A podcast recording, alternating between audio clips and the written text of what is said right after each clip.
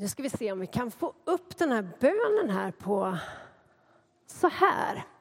Var svaret på det där som lärjungarna sa. Hör, Jesus, lär oss att be. Då svarar han så här. Vår Fader, du som är i himlen. Jesus sa att vi får kalla Gud för en pappa. Vi får prata med Gud som när man pratar med en pappa. Och det finns också några ställen i Bibeln där Gud beskrivs som en mamma. Många ställen där Gud beskrivs som en pappa och några ställen där han beskrivs som en mamma. Så det säger Jesus att Gud är som en förälder för oss. Så hur är en förälder? Hur är en bra förälder? Har vi några egenskaper man ska ha när man är en bra förälder? Här, Elias, vad säger du?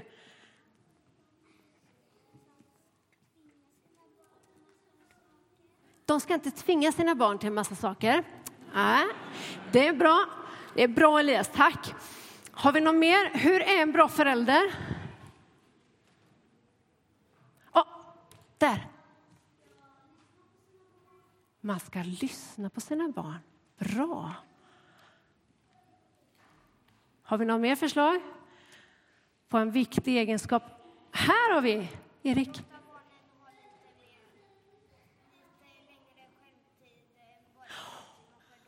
Oj, barnen ska ha mycket skärmtid. Ja, det finns mycket funderingar på hur en bra förälder ska vara. Jag har skrivit ner några saker som jag tror är väldigt viktiga hos en förälder. Att de älskar oss, eller hur? Det är väl en väldigt viktig sak. Och där kan vi hitta i Bibeln massa, massa, massa ställen där det står om att Gud älskar oss.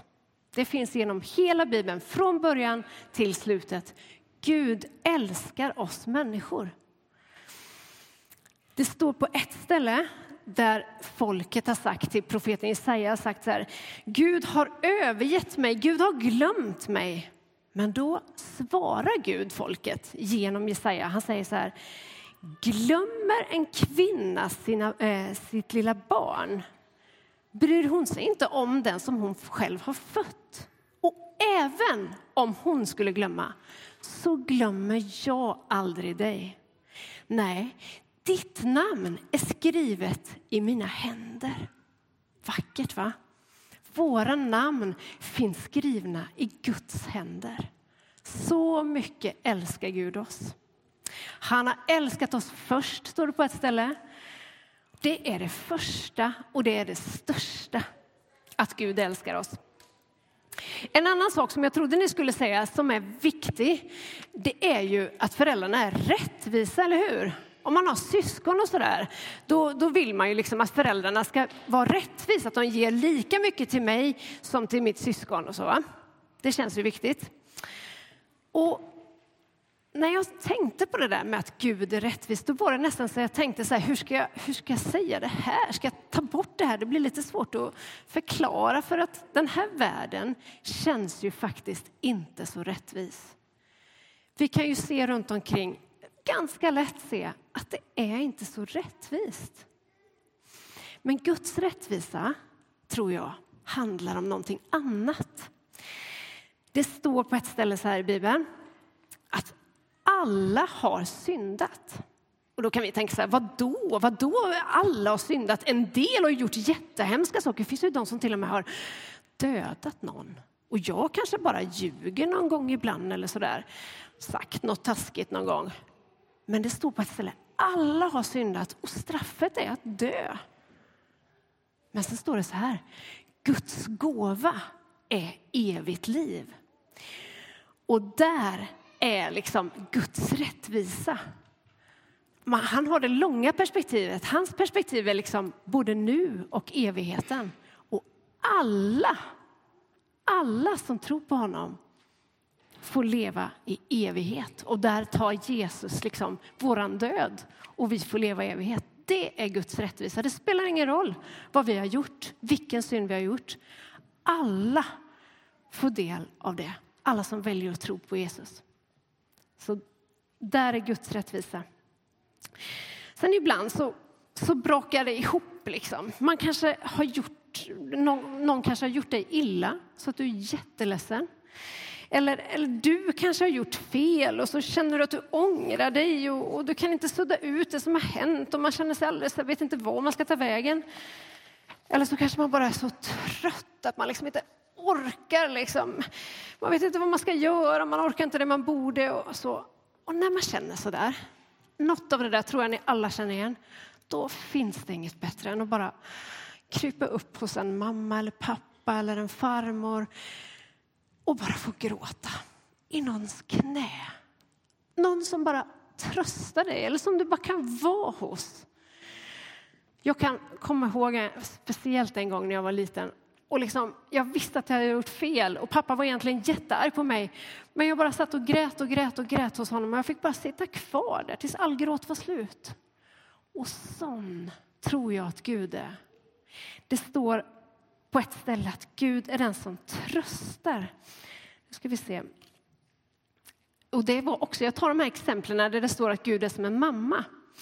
Det står det i Jesaja 66. Som en mor tröstar sitt barn, så ska jag trösta er.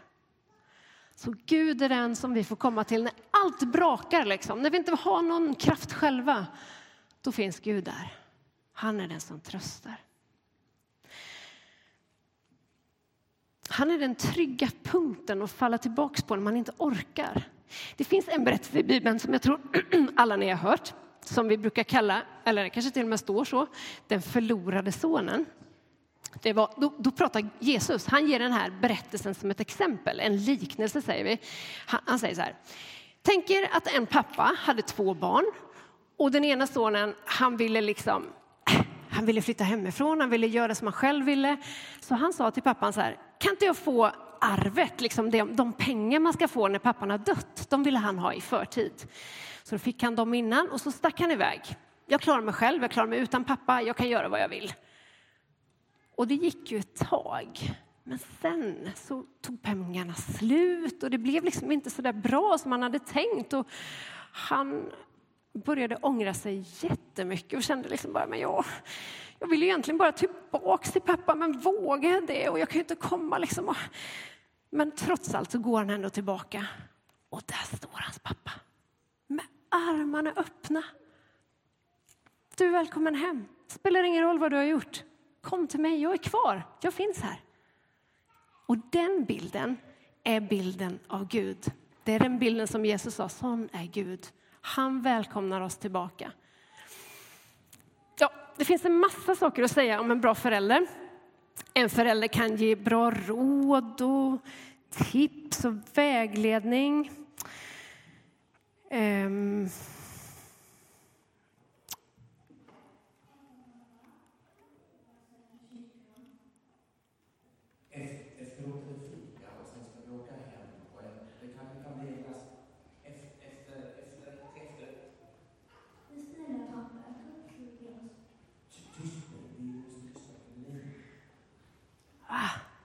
Känner ni igen er? Är det några barn här inne som har bett mamma och pappa om en glass någon gång efter kyrkan? Ja, några händer ser jag, ganska många händer. Känner ni igen er, ni vuxna? Va? Ja, nej, nej, inte idag. Och så är det sådär lite svårt att säga nej. Ibland så händer det liksom att vi ser på Gud lite sådär. Snälla, kan du ge mig det där? Snälla, kan inte jag få en glass? Snälla. Vi kanske inte ber om en glass precis. Men vi liksom ser Gud som någon slags önskemaskin eller en tomte eller något sånt där. Vi, vi kommer och ber om saker som vi vill ha, liksom. som vi vill att Gud ska hjälpa oss med. Och så, va? och så hamnar liksom fokus på oss. Bara, hjälp mig, ge mig, ge mig. Men ibland så måste vi släppa det. Och tittar vi vidare på den här bönen, så det som Jesus säger i fortsättningen är Låt ditt namn bli helgat, säger han. Det handlar ju inte om mig. Det handlar ju om Gud. Och ibland pratar vi nästan alldeles för mycket om att Gud är som en pappa. Det har ju vi hört, eller hur? Och det är en jätteviktig del. Men det här får vi inte glömma bort att han är helig. Att han är liksom den som har skapat himmelen och jorden och alltihopa. Han har tänkt ut alla system och han har makt att göra precis vad som helst. Det är också den guden vi ber till. Och Gud, Jesus säger att vi ska tacka Gud för det. Vi ska hylla honom och lovsjunga honom och liksom låta hans namn bli heligt. Det står i Bibeln om Mose, har ni hört talas om kanske? Han gick upp på ett berg och så skulle han få stentavlor av Gud. Han hade skrivit eh, tio Guds bud, lagarna som man skulle ha till folket. Och när han kom ner från det här berget, för det första när han var uppe på berget så fick han inte se Gud, för ingen kan se Gud och leva, stod det. Så står det i Bibeln. Han fick se Gud på ryggen. Så han hade sett Gud på ryggen och så när han kom ner då blev folk så här, oh, vad är det som kommer? Då står det att det lyste så mycket om Mose för han hade sett Gud på ryggen och talat med Gud. Så det var liksom inte Gud själv som kom utan det var Mose som hade varit tillsammans med Gud och då bara strålade om hans ansikte. Det stod till och med att han fick ha en mask för ansiktet. För de andra kunde liksom inte vara nära honom annars. Visst är det häftigt? Den guden liksom är det som vi får be till. Eh, vi ska få eh, se en bild här ska vi se. Och Magnus, kan du komma upp och förklara vad det här är för en bild? Eh, en bild jag tog igår från internet. Det här är en bild som är tagen med Hubble-teleskopet, en stor stjärnkikare som hänger uppe i, i omloppsbana runt jorden, den är stor som en stadsbuss ungefär. Och då har de riktat den mot den mörkaste delen av himlen. Alltså när man tittar med ögonen så ser man absolut ingenting där. Men när Hubble-teleskopet tittar och tar en bild så blir det så där. Det märkliga är att på den här bilden så finns det bara två stjärnor. Resten är galaxer med flera miljarder stjärnor i varje. Mm. Då tittar vi på en bild till. Äh, du får ta nästa bild också. Och den får du också förklara här. Det, Magnus har liksom visade oss de här bilderna och jag blev, tyckte det var så häftigt så därför får Magnus förklara vad det, detta är. Det här är en bild på två stycken människohår som ligger i kors. Och det är inte taget med Hubble-teleskopet utan med ett mikroskop. Mm. Tack. Och det här tycker jag liksom beskriver Gud.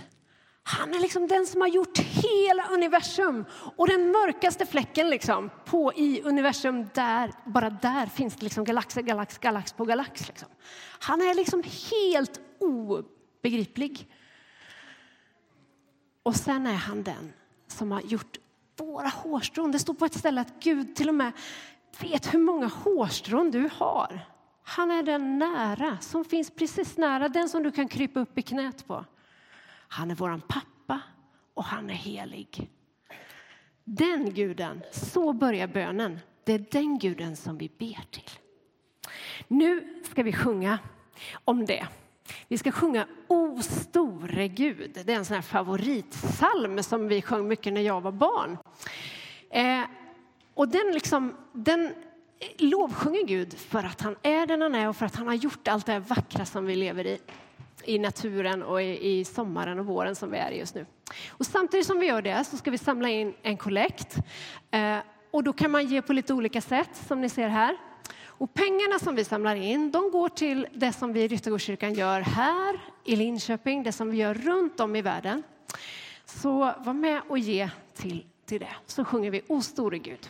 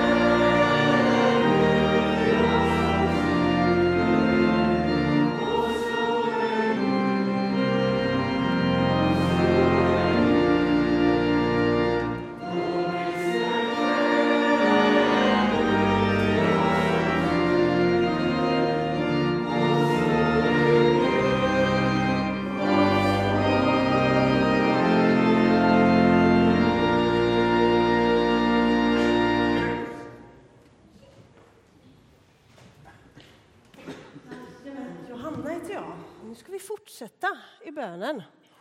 Se, vad kommer sen? Han jobbar febrilt där uppe. Nu kommer den. Ska vi läsa rad 3 och 4 tillsammans? Låt ditt rike komma. Låt din vilja ske på jorden så som i himlen. Det säger Jesus att vi ska be om. Vi ska be om att riket ska komma, Guds rike ska komma. Och Guds rike, det är ju där det är så som Gud vill, så som Gud bestämmer. Liksom. Och då är en relevant fråga, hur blir det då? Liksom? Om Gud ska bestämma, hur blir det då? Det måste man ju liksom fråga sig innan man kan be den där bönen. För annars kanske man ber om något som man inte vill att det ska ja, Ni förstår vad jag menar. Eh, men jag tänker att ni ska tänka er tillbaka till det allra första som händer i Bibeln. Vad är det för någonting? Vad står det allra först i Bibeln, på liksom första sidan? Oavsett om man läser barnens bibel eller om man läser den stora bibeln, vad står det? Säg det högt. Skapelse, tack. Det står om att Gud skapade världen. Och så tänker vi att det, ska, att det är när Gud bestämmer.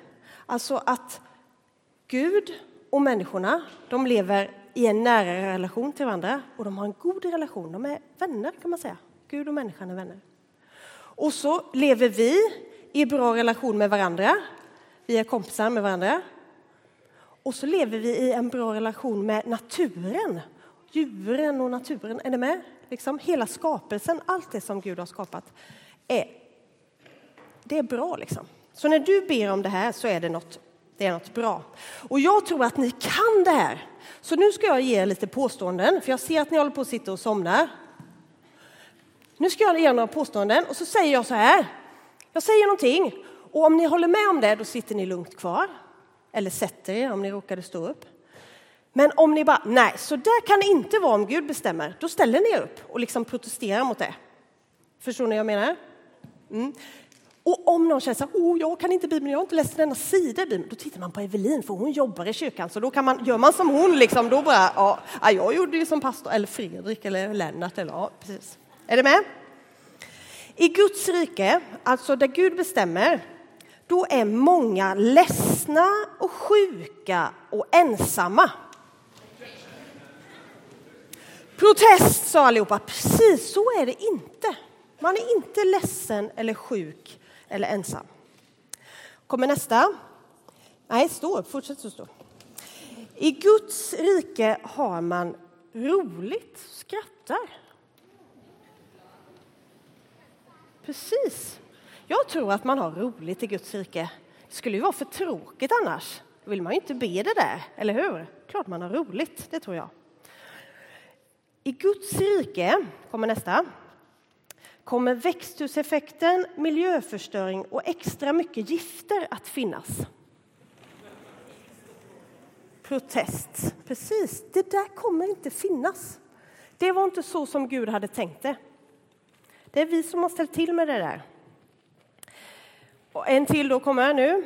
I Guds rike finns det krig och svält och orättvisor. Någon som vill sitta ner på det? Nej, tack. Det finns inte. Man står upp och protesterar. Det finns inte. Inte krig. Vi kommer ha goda relationer. Inga orättvisor, ingen svält. Det kommer vara rättvist. Och så den sista då. I Guds rike har alla det de behöver.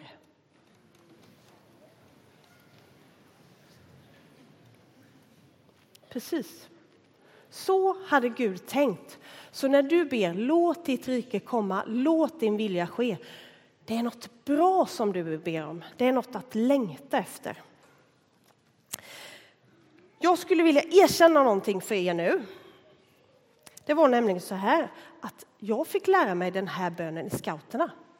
Har ni lärt er den på scouterna? Annars skulle ni inte ha bibelmärket, för det ingår i det.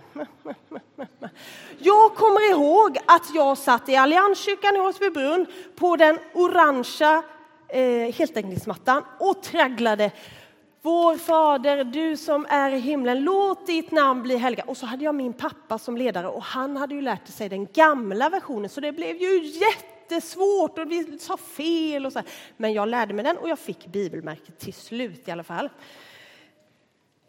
Men jag har insett att när jag bad det där, låt ditt rike komma, då tänkte jag så här, det här handlar om himlen. Det handlar om det som ska hända när vi dör. Då ska jag få komma till det här fantastiska riket.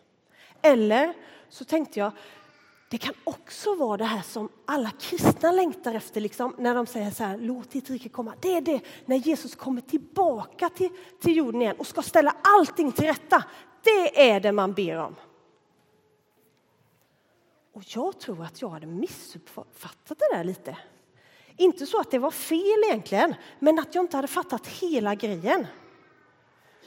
För när Jesus berättar om Guds rike, han berättar jättemycket om Guds rike. Han pratar om det hela tiden. Det står att han gick runt i alla städerna och alla byarna och så berättade han om riket. Han berättar om det här fantastiska som vi ska få vara med om.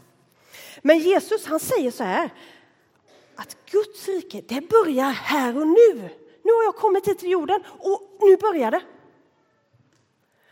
Han säger Guds rike är inom er. Guds rike är mitt ibland er. Guds rike är nära. Och han säger att Guds rike det är som ett frö, ett litet, litet frö. Det är någon som har så här plantor hemma som ni har satt frö och håller på och grejer med det? Gillar det? Ja, en del. Det är som ett litet, litet frö. Det ser så pyttelitet ut, men det har så stor kraft i sig. Liksom. Det säger Jesus. Och jag som scout, jag är i, i gott sällskap, för lärjungarna de fattar inte heller vad Jesus pratar om. De missförstod helt. De tänkte så här, yes! Nu kommer det med vapen och makt och han kommer bli kung här i vårt land Israel. Det kommer bli så bra! Men de hade ju inte heller fattat. Det, där, det som Jesus pratade om var något mycket, mycket större. Och de märkte ju att Jesus han var en annorlunda kung. Det var inte makt och vapen, utan det var ödmjukhet och att tjäna varandra som gällde. Och den största segern den vann Jesus när han dog. Och Det är ungefär som när man petar ner det där fröet i jorden och så tänker man så här. Det kan bara inte komma upp något ur det där. Det kan inte, det kan inte funka. Liksom. Och alla trodde att Jesus hade förlorat. När han dog då tänkte de nej, det var inte så som vi hoppades. Det var, han, har, han har förlorat. Men precis som när man petar ner de där tomatfröna och så plötsligt ur den svarta mörka jorden så kommer det upp plantor som kan ge tomater. Så uppstod Jesus, han blev ju levande igen. Och han vann över döden och han vann över mörkret och ondskan. Och eftersom Jesus gjorde det så blev han kung i Guds rike. Vi sjunger ganska ofta om det på loftstrandet. Han är kung, kung, kungars kung. Jag har en vän som är kung. Kan ni den? Man gör så här, typ som en krona som hoppar på huvudet så här, hela tiden. Eh, och Jesus, han är kung i Guds rike. Inte för att han kom med vapen och med, med, med, makt, utan för att han dog och för att han uppstod och vann över döden. Och en dag ska Jesus komma tillbaka. Det har ni inte missat, va? Det är fantastiskt, något att längta efter. Och då kommer det bli så som Gud har tänkt överallt, hela tiden. Överallt, helt och hållet. Men vi väntar inte bara på det, utan Guds rike är också här och nu. När vi tror på Jesus, då bor han i vårt hjärta som vi sjöng. Han flyttar in i oss. Och vi kan få vara med och göra det här riket synligt för andra människor här på jorden. Och nu skulle jag vilja att Sofia kommer fram, och Rut och Ester. För vi har varit på en resa till Rumänien och där tycker jag att det här blev så tydligt. Så ni ska få berätta lite vad, vad som hände där. Det var så här att vi kan ta första bilden där.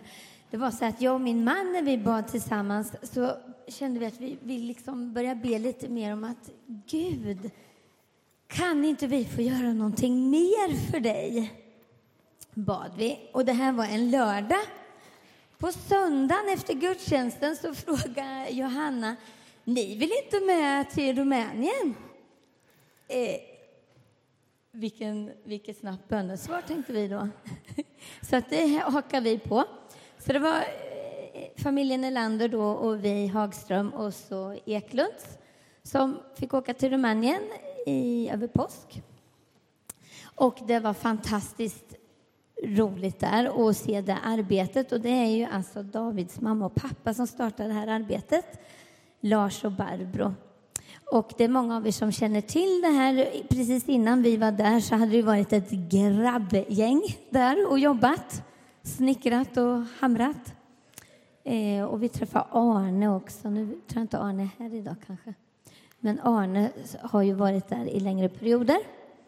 Eh, och det som de jobbar främst med då, det är ju bland romer.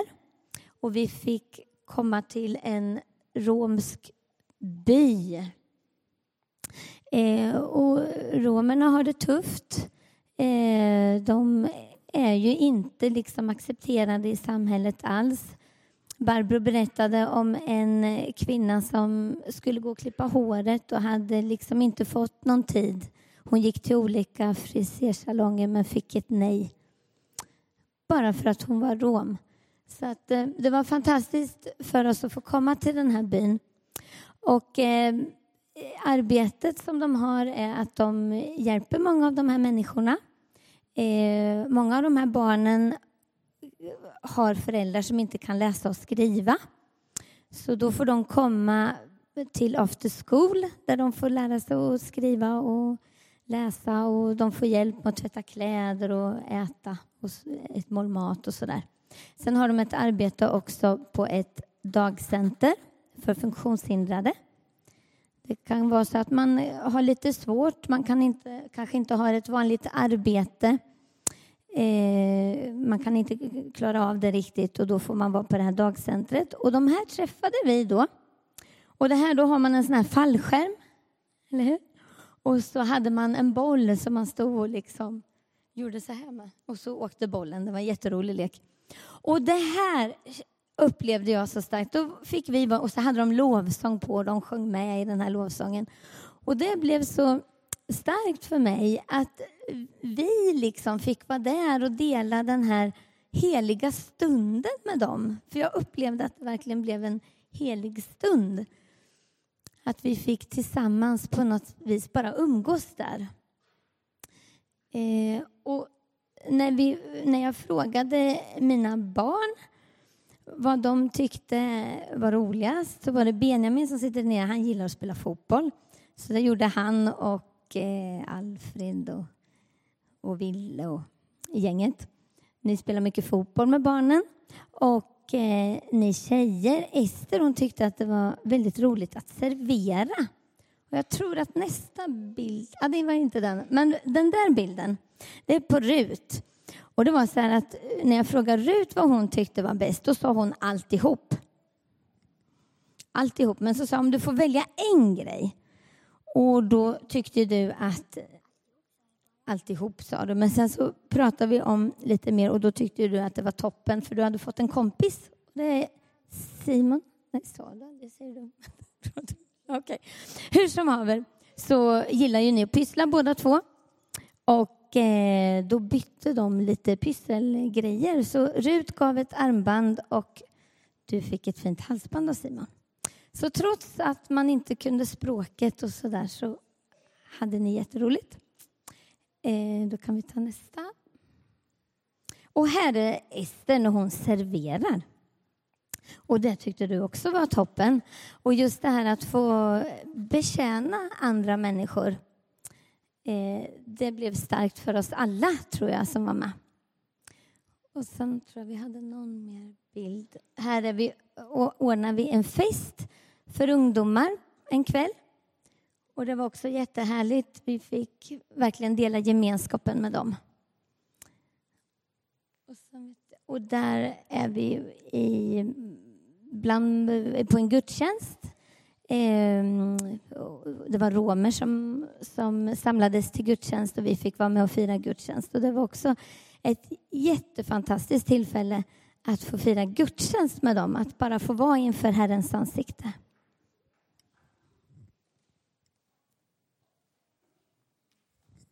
Tack så jättemycket.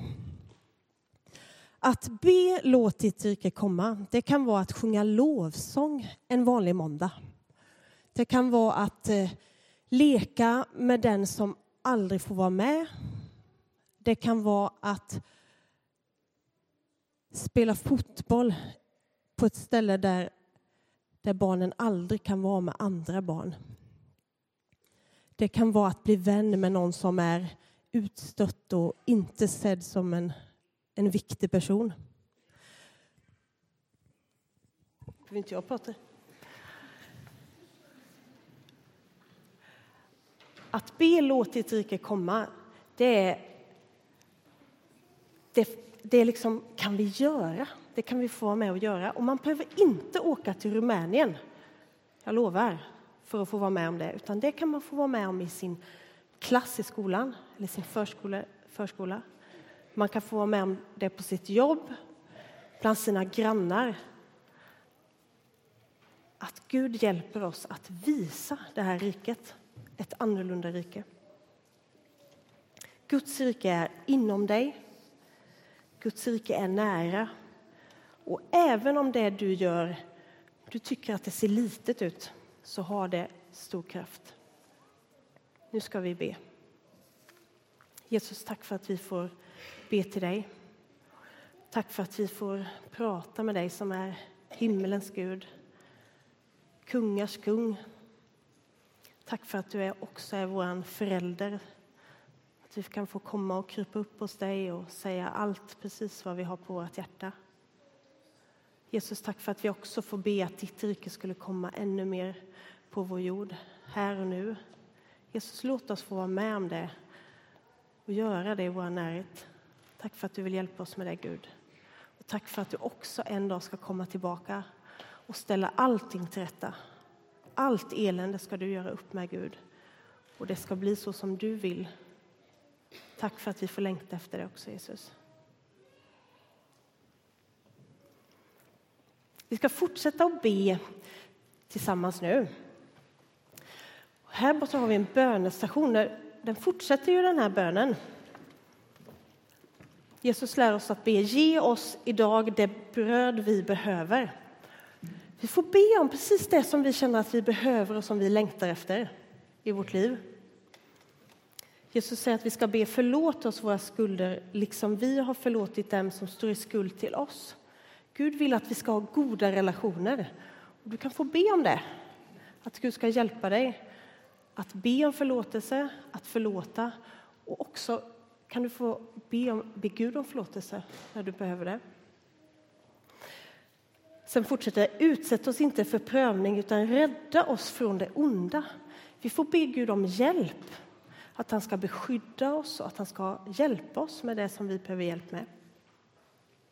Det kan man få be för i bänken förstås, där man sitter eller står. Men man kan också få gå fram hit och skriva en bön och lägga i den här korgen. Det är ingen som kommer läsa det som du har skrivit, men vi kommer be för det tillsammans i slutet på gudstjänsten. Man kan också få, får gå till jordgloben här och be för världen. Be att låt ditt rike komma i den här världen. Man kan få tända ett ljus